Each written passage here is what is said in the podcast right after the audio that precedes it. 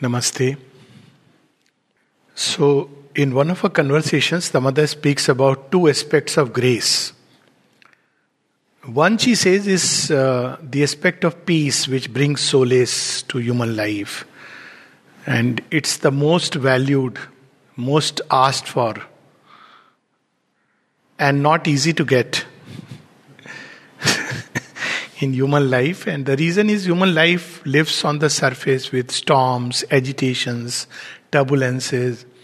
You rise on the crest and you feel, oh, I am so happy, life is beautiful, and then it comes down. So the next moment one is in the dumps. And so we are carried upon these waves of the sea, not knowing where we are going. So all this creates, I mean, look for an anchor, you don't find it. So it creates it restlessness, turbulence, agitation.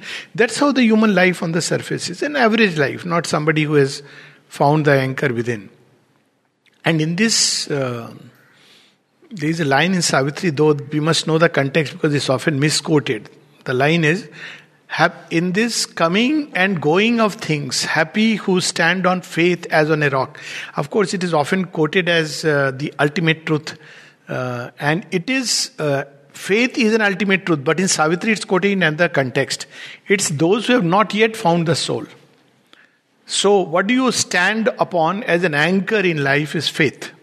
Faith, trust that there is something which, you know, divine is leading us towards something which is beautiful.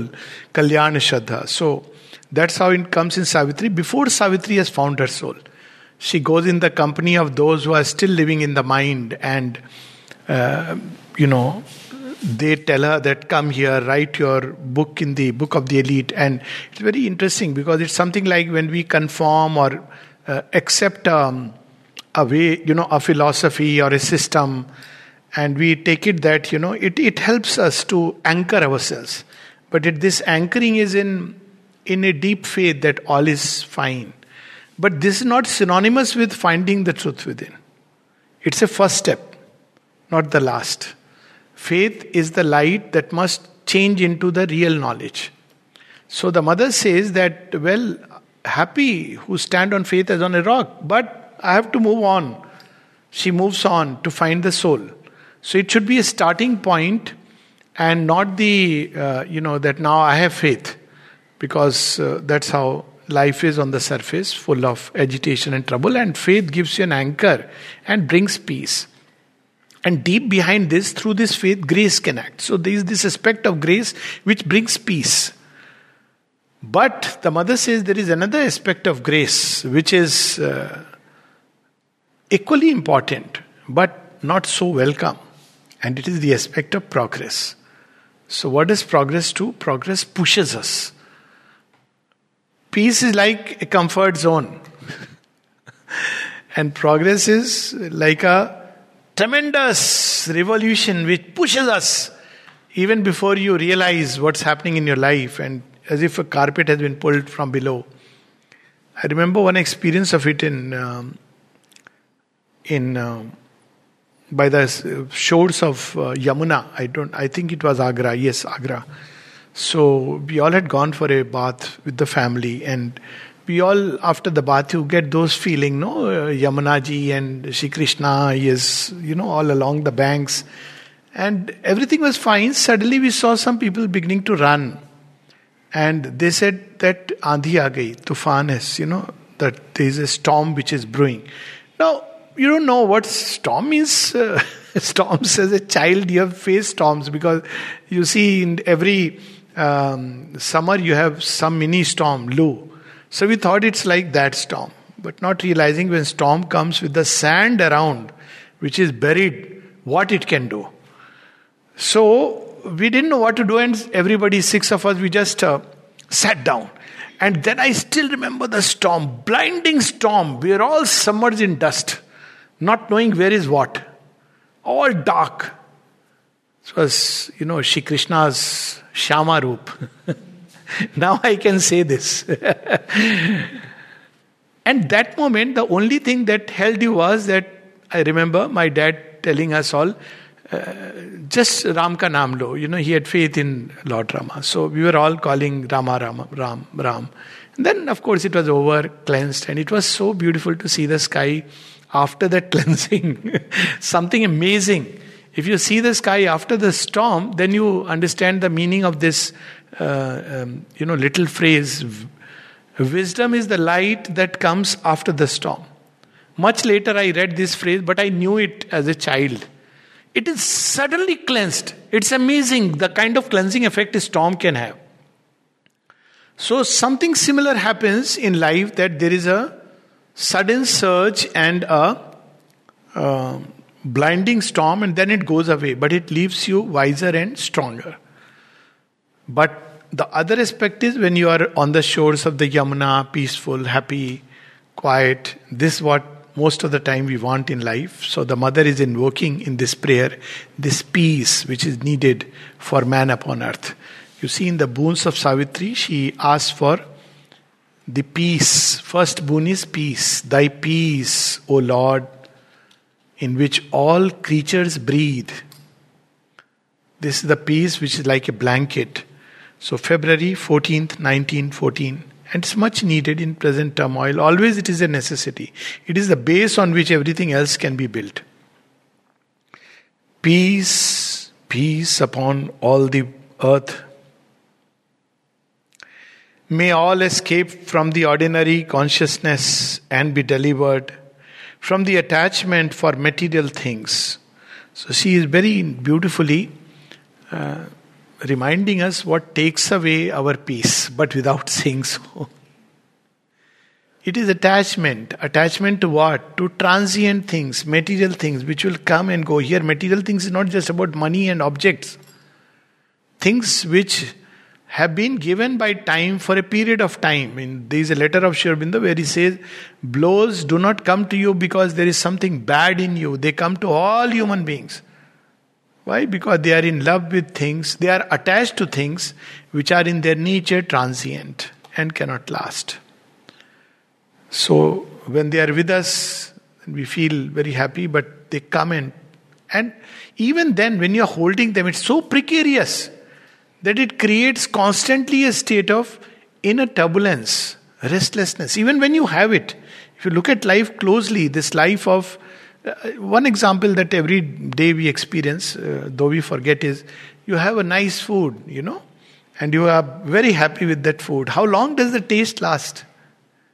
Until you have taken the sip of water after that, isn't it? And then the hunger comes up again, and everything has gone into the background. so it is like that. So she is praying for all of us. May all escape from the ordinary consciousness and be delivered from the attachment for material things. May they awake to the knowledge of thy divine presence. Unite themselves with thy supreme consciousness and taste the plenitude of peace that springs from it. So she's giving us the remedy, the problem and the remedy. So very often we, especially in yoga, you have unique justifications. Like you know, justification is something the mind gives to material things. So this is necessity. This is this that. You know, there's no end to necessities. As uh, mother once said that somebody said that we have to pack our bags for a journey. So just keep the necessary things. So one person says, Oh, all that I need is a toothpaste, toothbrush. That's all I need. So mother said, if he had come to India, I would have said, even that is not needed. we can do it with the finger. You, you, even that is not a need. In the dress, if you are wearing, if it's you know jeans, you can wear it for. so all that you need is actually nothing, but the mind is need, need, need. But that's how it gets into that net. It's a terrible net in which one is caught. So, what is the way out? The way out, she is telling us, may they awake to the knowledge of thy divine presence, unite themselves with thy supreme consciousness, and taste the plenitude of peace that springs from it. All other things we call as peace is a momentary respite. There is a beautiful line in Savitri the brief respite from fatigue which we call as peace. You know, whole day you have been around jumping, then in the evening when you know you're sipping a cup of tea. There's some human idea of peace. sitting and sitting and watching some little bit of evening, nice evening, and say, ah, how peaceful it is here. Or you go to a hill station and say how peaceful it is here. And then next moment, the phone rings Peace is lost. it just takes one phone call. Sometimes a blank message. or a delay, or a deleted message क्या delete हुआ था and it's all gone see how transient this is not what is called as peace so we must understand the human conception of peace like human conception of everything of knowledge we have a knowledge and here she is saying knowledge that comes from thy supreme presence which is a real knowledge all other is not knowledge but an appearance and we have perfected, oh, take for instance the knowledge. We have that story now Raja Bhartahari. He knew that his wife is the best in the world. Why? Because he was carried away by her appearances. She is the most beautiful woman. And he loved her and believed that she loved him. And then the Amrit Bel comes. And he gives it to her. You are the one I love. What will I do with immortality without you? So she takes it. She passes it on to the mantri, whom she loves. oh, you don't know this story? She gives it to the mantri whom she loves. And the mantri was in love with the courtesan. But he never told her that I am in love with the courtesan because he was happy to receive the love, but he never loved her. so he passes it on to the courtesan. And the courtesan loved the king. it's a very touching story, you know, our knowledge. And when, so till now, the king lived in this very happy state that I am so fortunate that the most beautiful woman on earth, earth that time was Mathura to Kashi. The most beautiful woman on earth is my wife, and she loves me, and I love her. What a wonderful life this is. Till this Kotesan comes and gives this. and he says, Where did you get it from? The whole circle goes back, and he discovers. And the neat world collapses with one apple. See, apple is so tricky thing. Amrit and then a new journey starts. Now, see, this is where progress comes in. He said, This piece, this is not what I want, which is can be damaged and dashed to the ground. And he goes in search of the highest truth. And King Bhartahari becomes one of the great tantric siddhas of his own time. And you know what he wrote? He wrote something which Sri Aurobindo has translated in English. You know the name of that book? Bhartahari's Niti Shatakam century of life. You read, it's a marvelous book. All that experience. And as fortune would have it, now you see truths, two sides of truth. Was his love for his queen false? No. After all this, she followed him on the path and the two together became great yogins. Now, when you look at life like that, so there is a temporary peace which you see in his life, which is a peace of unconsciousness. But then there is a true peace which comes when you unite with the Supreme. So, all this we call as knowledge. I know my child is very fond of me, he loves me so much. Oh, I have so much bank balance, you know, I am a very fortunate man. You don't know, it will take a moment and nowadays, uh, Nigeria can do the job. Teach you that bank balance is nothing. Just takes half a minute phone call.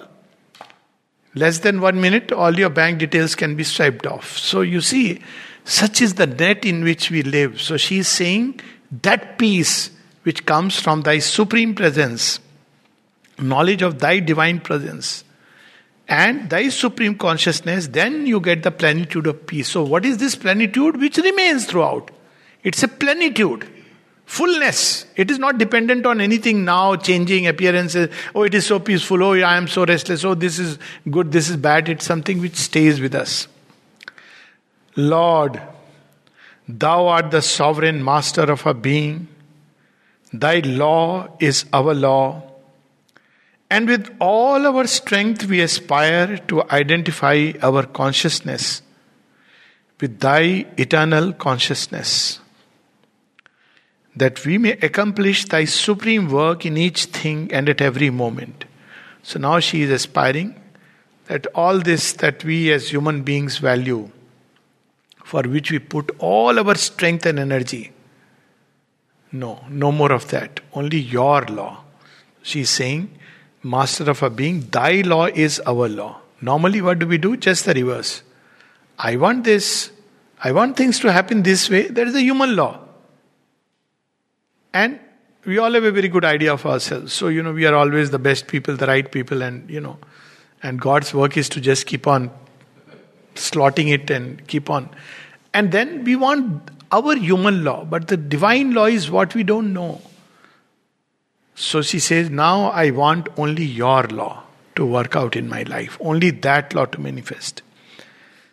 And she's asking it for with all her strength and aspiring to identify with thy eternal consciousness. Lord, deliver us from all care for contingencies so, how can we really um, discover this divine law? One of the things is to detach ourselves from this entire storm on the surface. Otherwise, we are all the time blinded by appearances. So, she is saying, care for contingencies. Contingencies like, uh, okay, tomorrow, how do you want to maintain your life? What's going to happen tomorrow? How all the time our thoughts are, we are already on the surface of things. Uh, say, for instance, you are coming to Pondicherry surely people must have experienced this. And you have taken a train. Okay, so ideally, your thought should be with that sublime presence where you are going to meet, isn't it? but where are the thoughts? अरे कौन सा station आ गया which one अच्छा क्या ओ these people are so dirty this not that when does it go to the sublime presence when you enter and you are ah then you realize that what is it that you have come all the way for? And what happens when you go back? For some time, you miss. See, that's the difference. And then after some time, it fades away. I, I remember this on one of the supramental manifestation days. I had come here. So, of course, coming was, uh, I generally like to, you know, just be alone with myself in the train. It's so wonderful. Anyways, came here. So, after that, through a strange miracle, I had no Uh, reservation. And I thought I'll travel in the general compartment. And last minute, my wife's booking has been done two months back, and she says, Why don't you go and try it one hour before the train is start? Train has actually come on the platform, and I have to go and try it, you know, it, because two hours before it's on Chennai. So I go and very hesitatingly, like that advertisement, no, Maruti station hai kya? So I go and ask the TT casually, you know, I know the answer, you know, do you have one seat in second AC? Yes, we have just one seat. So he gives me. Now, this is an aside thing. So there is a seat. But the best part is that seat is all of us together myself, Kavita, who had booked two months back, and four other people who were all devotees. And we, all the way, we were just singing bhajans and thinking about Mother. It was so wonderful. Six of us, that whole block as if something had decided. Now, the what, what is important is that this peace is something which is plenitude throughout the journey. There was nothing that, you know, what's happening, who came, who went, everything became irrelevant. So beautiful that whole state was. But ordinarily, we come back to the surface. And that is what is called as the ordinary consciousness in yoga. Ordinary consciousness is not when we do ordinary things. Our idea of ordinary is, oh, if you are sweeping the room, it's an ordinary thing. If you are giving a talk, extraordinary thing. But ordinary and extraordinary has nothing to do with that. So here comes that other thing. Deliver us from the ordinary outlook on things. Ordinary outlook is you may be given a very nice place, king, of, let us say, a nation, and you feel, oh, why am I not an emperor? So you are a poor man, your ordinary outlook of things. Extraordinary outlook is You are sweeping the floor. Oh, I have got this opportunity to clean it for the Lord to come, to welcome the Lord. This is extraordinary. This is the difference between Shabri and Rama eh, and Ravana. Ravana is the king of three worlds, Trilokadhipati, but still his outlook is ordinary. He still wants more. And what more? He comes all the way full to actually carry his death. Who has come in the form of Sita, you see, please, and kidnaps. And the man has no reason. But he comes all the way to do this. This is the ordinary outlook of things. Trilokadhipati, it doesn't behove him. You know, what an undignified thing to do. Whatever Panditi may be, but this was the most undignified thing to do. Where look at the extraordinary outlook of things. Shabri is sweeping the floor 35 years, day and night. People asked, Why are you doing this much labor and pain? For whom are you cleaning the whole place? My Lord will come one day. This is the extraordinary outlook on things. And he does come. He comes to Ravana also, but as the dreadful warrior, that's a different thing. Because naturally he had carried the power. So she says, Lord, deliver us from all care for contingencies. Deliver us from the ordinary outlook on things. Grant that we may henceforth see only with thy eyes and act only by thy will Transform us into living torches of thy divine love. This is what the world needs. It doesn't need, Mother says very truly, and I'm telling you honestly, it doesn't need lectures. It doesn't need uh, seminars. It doesn't need conferences. What it needs is love. If you can embody a drop of that love, it will radiate even if you don't speak a word. And if you speak, let the words be laced with this love. Aurobindo says, No, the, the golden light came down into my throat, and all my speech is now a song divine. That love must express, rise from the heart. This is what the world needs and suffers from. In fact, it drowned in noises, words, words, words. Sometimes, you know, it's so much. There are discussions going on in some forums where one after another posts and counter posts, and you know, Aurobindo is written, Shankaracharya has written, somebody is written, somebody is written, somebody is written. At the end of it, what have you realized? A drop of practice is much more important than an ounce of theories. and good resolution and resolutions. Ocean of theories. A drop of practice. What is that practice? It is the practice of just holding her love within us. Try doing it. See? So difficult. Just for one creature upon earth. Forget that. One drop of true love. When mother was asked about children, what should we do with, you know, people have, you see books written practicing, you know, rearing children and all this. She says, just give them a peaceful atmosphere. And then she says, and just if you can add a drop of true love, it is enough. She knew the human condition. Parents will say, but we love our child. We don't love children, we love ourselves. We think they are my child. They are not our children. They have come to us as arrows of time. and they will pass on. But my child, that's not love, that's an attachment, which it's okay.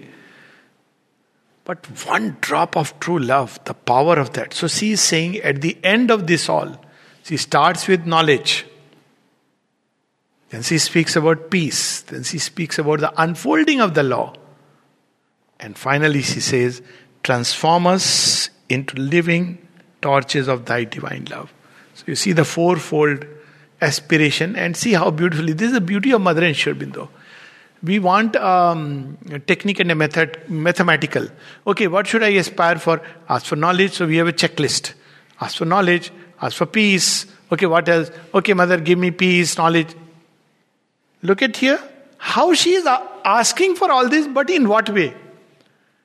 She is saying, Okay, I'll read this part and then again. With reverence, with devotion, in a joyful consecration of my whole being, I give myself, O Lord, to the fulfillment of thy law. Love can only come if there is self giving. There is no other way that it can enter the heart. Wanting and asking is not love, it is it is wanting and asking. as simple as that. Bargaining is obviously not love. Love is about giving oneself. Peace, and why she is giving? So that your will may be fulfilled. Not like, I give myself to you, mother. Baki dekh lena aap. Please ensure, huh? All these list of 20 things, my wish list, I have given myself to you, no?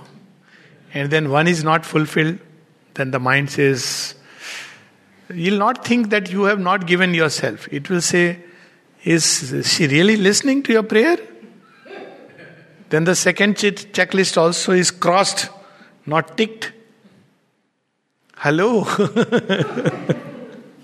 but you know, you have still kept three important ones toward the end. so 17 have gone, ah, this one definitely. it's okay, they were small things. She was teaching me a lesson, all those things. Then the last three tick, cross. Ma, are you really there? Is it all an illusion? Is it all a hallucination?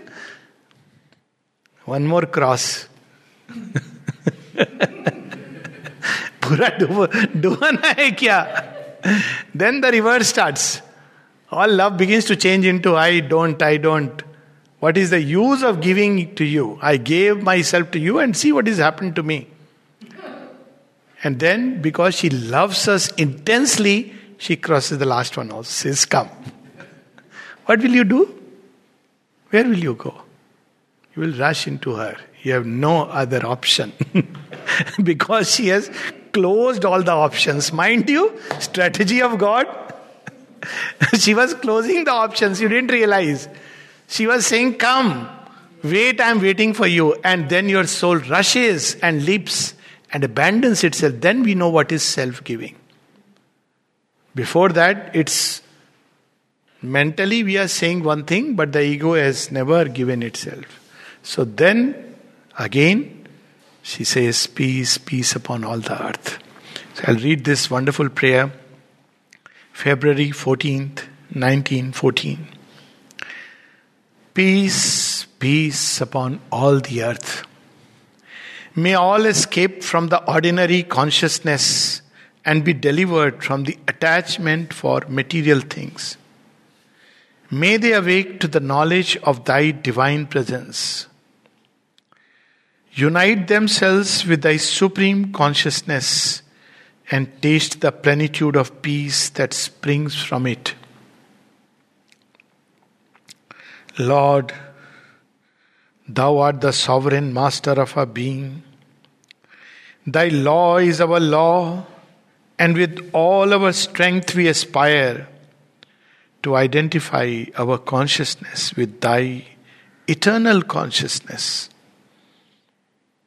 The Lord is everywhere and in everything, but the eternal consciousness is asking, not the Sharobhav that we may accomplish thy sublime work in each thing and at every moment. So, mind you, all this illusion that we are doing mother's work. First, identify with the eternal consciousness. Till then, work is a means to reach there. So, when we do Nishkam work, when we do it with this aspiration that Mother, make us your instrument, we are actually striving to reach that state. But we are not doing Mother's work. What is more true is Mother is getting her work done through us to help us grow. She could let it be done through anybody.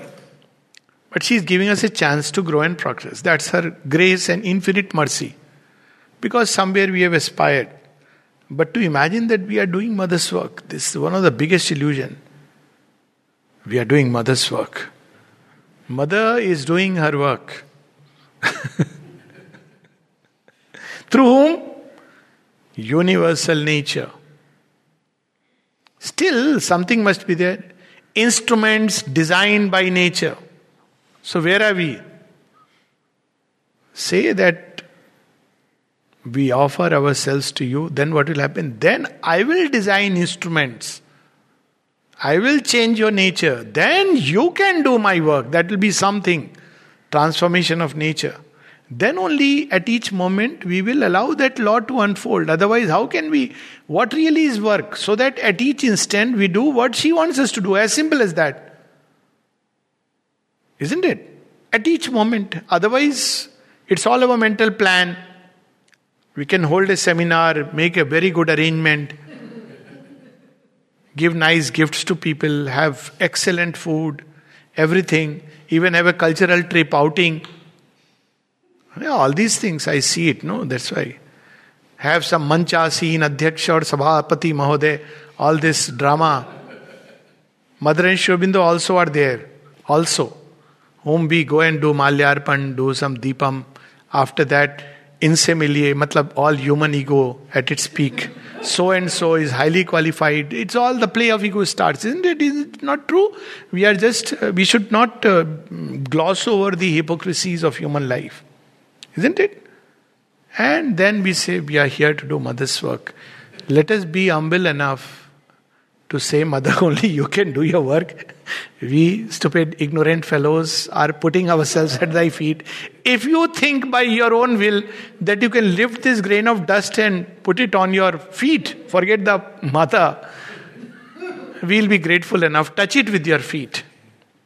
Then one day, she touches with her feet this sand that we call ourselves, picks it up, puts it on her matha, and then it becomes Tilak Chandan. That's the difference.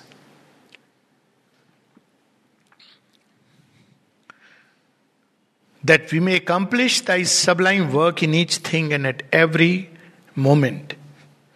Lord, deliver us from all care for contingencies. Deliver us from the ordinary outlook on things.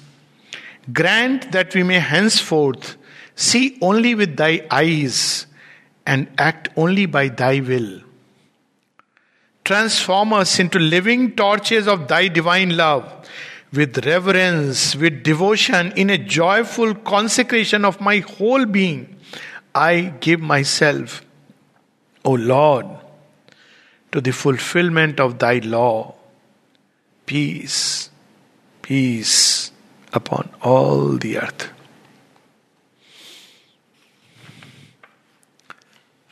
Namaste.